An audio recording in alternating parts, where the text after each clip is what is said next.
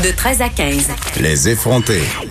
Bon, les marchés boursiers d'Amérique du Nord se sont effondrés, continuent à s'effondrer, c'est ce qu'on devrait dire, euh, mais se sont effondrés davantage ce matin, notamment à cause de la guerre des prix du pétrole lancée par l'Arabie saoudite. On en parle tout de suite avec Sébastien Lavoie, économiste en chef à la Banque Laurentienne.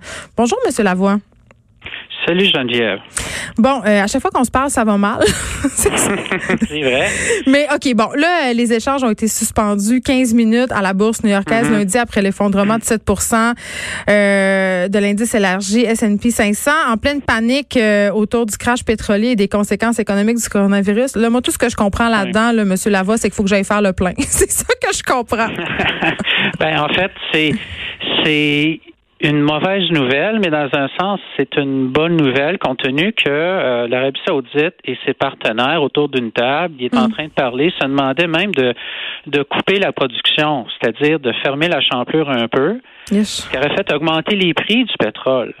Et là, ça, c'est la dernière chose qu'on a besoin compte tenu de tout le stress que, que les gens vivent, là, compte tenu de, de la pandémie du coronavirus. Donc, en fait, euh, c'est une très bonne nouvelle, mais c'est le moins pire des deux options à ce stade-ci que le prix du pétrole baisse. Et c'est sûr, ça, ça amène un stress financier pour des entreprises euh, en Alberta, euh, dans évidemment au Texas, aux États-Unis. Mais euh, vaut mieux ça, je vous dirais, qu'un prix du pétrole qui augmente pour monsieur et madame tout le monde. Ça fait combien de temps qu'on n'a pas vu une situation comme ça à Wall Street? Moi, j'ai pas vu ça depuis 2008. Euh, ça fait quand même une vingtaine d'années que dans, dans l'industrie. Puis là, euh, il faut pas se le cacher. Là, il y a une panique aujourd'hui qui est quand même euh, peu commune. Oui, on voyait la face des traders qui, qui ça avait pas l'air d'aller bien. Oui. Ben, c'est que là, il n'y a pas de, il y a pas de chance qui, Tout le monde regarde un peu euh, le nombre de nouveaux cas qui augmente à l'extérieur de la Chine. Aussi le fait que, bon, on a mis en isolation là le quart de la population italienne. Hmm. Mais comme je disais tantôt, c'est la meilleure des deux options. Là. Les, les, les, politiciens, les autorités. Euh, n'ont pas la tâche facile et il y a comme un, arbitrage euh, très délicat entre la santé et ce qui se passe avec l'économie. Et même si on arrête tout pour quelques semaines, ben euh, c'est quand même mieux ça. Peut-être que tout le monde attrape le virus à quelque part. Ça, c'est une des options qui, qui, est évidemment envisagée là, de la part des experts euh, du milieu de la santé à ce stade-ci. Là, ça fait déjà plusieurs mois qu'on parle de récession à venir au Canada.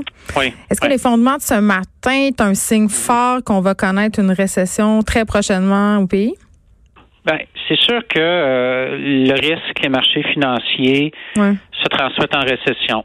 Puis là, je vous dirais que euh, on, on, s'y rapproche. pas prêt à. c'est trois trimestres, non? L'appel.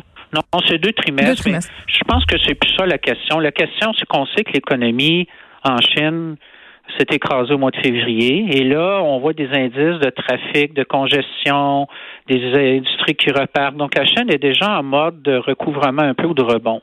Mais le pire du creux en Amérique du Nord, dont chez nous, c'est probablement en mars et même en Europe. Là, ça reste à voir si d'ici la fin mars ou en avril, on va avoir le même, si on veut, pattern que qu'en Chine au niveau du virus. Et si c'est le cas, ben, le scénario de base, pour moi, ça demeure assez constructif. C'est qu'on se remet du virus, c'est que les mesures de santé, d'isoler les gens, ça fonctionne ou encore que la température euh, plus chaude dans l'hémisphère nord euh, se débarrasse du virus, ou toutes les gens soient affectés, mais que le trouble de mentalité, heureusement, il est faible. Évidemment, c'est pas c'est pas un bon scénario, mais je nomme tous les scénarios qui peuvent arriver.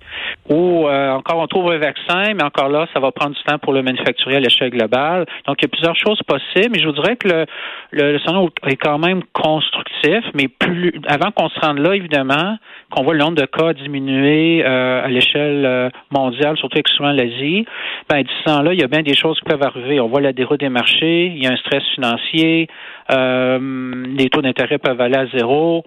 Euh, il y a des entreprises qui peuvent faire faillite dans les secteurs les plus durement touchés, comme euh, au, niveau du tourisme, par exemple, et ainsi de suite. Donc, euh, il y a bien des maillons faibles là. Euh, qui fait qu'on se rapproche, j'en veux, du précipice de la récession. Donc, je suis pas prêt à, dire qu'on l'est présentement, mais ça pourrait changer rapidement dans un sens ou dans l'autre selon certaines études. Chose est sûre, c'est que l'impact va être quand même très tangible pour une bonne partie des investisseurs mondiaux. Ben oui, c'est sûr. Et là, ça, ça a fait la confiance de monsieur et madame tout le monde. On a des portefeuilles. On regarde ça ces jours-ci. Moi, je dirais comme conseil. Il là, faut pas regarder trop. Long terme. Oui, ben, c'est de ne pas paniquer, c'est pas de céder à la panique et de pas tout vendre, ça sert à rien, compte tenu que les marchés ont vraiment reculé, et d'avoir une vue de long terme. Dans le fond, le virus, les caractéristiques du virus, on sait que le taux de contagion est plus faible que d'autres virus qu'on a connus dans le passé. le taux de mortalité est, certainement plus faible.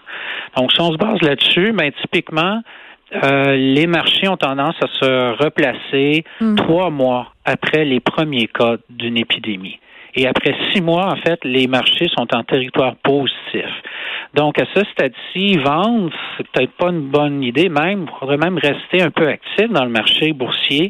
Si on a une vue de long terme, on pense à des entreprises euh, euh, qui n'ont pas de dette, qui ont des bons bilans financiers, qui euh, offrent un bon dividende, ainsi de suite. Donc, il y a encore une place pour moi dans le, marché boursier, peut-être moins dans, le marché obligataire, évidemment, parce que les taux sont presque à zéro au moment où on se parle au Canada et aux États-Unis.